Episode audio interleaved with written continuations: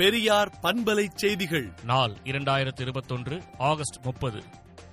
நமது தொப்புள்கொடி உறவுகளான ஈழத் தமிழர்கள் மறுவாழ்வு இல்லங்களுக்காக திமுக அரசு ரூபாய் முன்னூற்று பதினேழு புள்ளி நான்கு பூஜ்ஜியம் கோடி ஒதுக்கியுள்ளது என்றும் ஈழத் தமிழர்கள் அனாதைகள அல்லர் என்ற முதலமைச்சரின் குரல் நம்பிக்கையூட்டுவதாகும் என்றும் குடியுரிமை பெற்றுத்தர தமிழ்நாடு அரசும் எம்பிக்களும் முயற்சிக்கட்டும் என்றும் திராவிடர் கழக தலைவர் ஆசிரியர் கி வீரமணி அறிக்கை விடுத்துள்ளார்.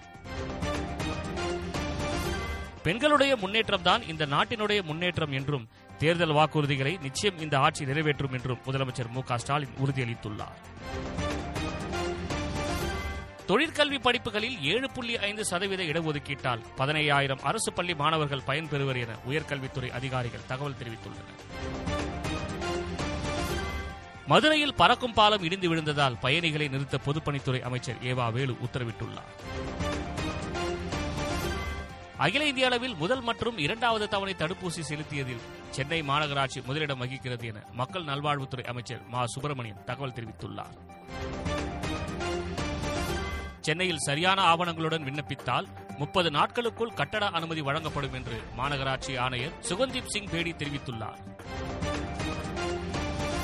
அரசியலுக்காக விசாரணை அமைப்புகளை பயன்படுத்துகிறது ஒன்றிய அரசு என மம்தா பானர்ஜி குற்றம் சாட்டியுள்ளார்.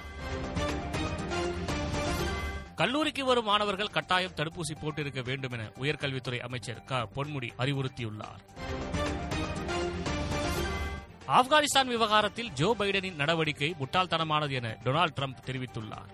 விடுதலை நாளேட்டை விடுதலை டாட் இன் இணையதளத்தில் படியுங்கள்.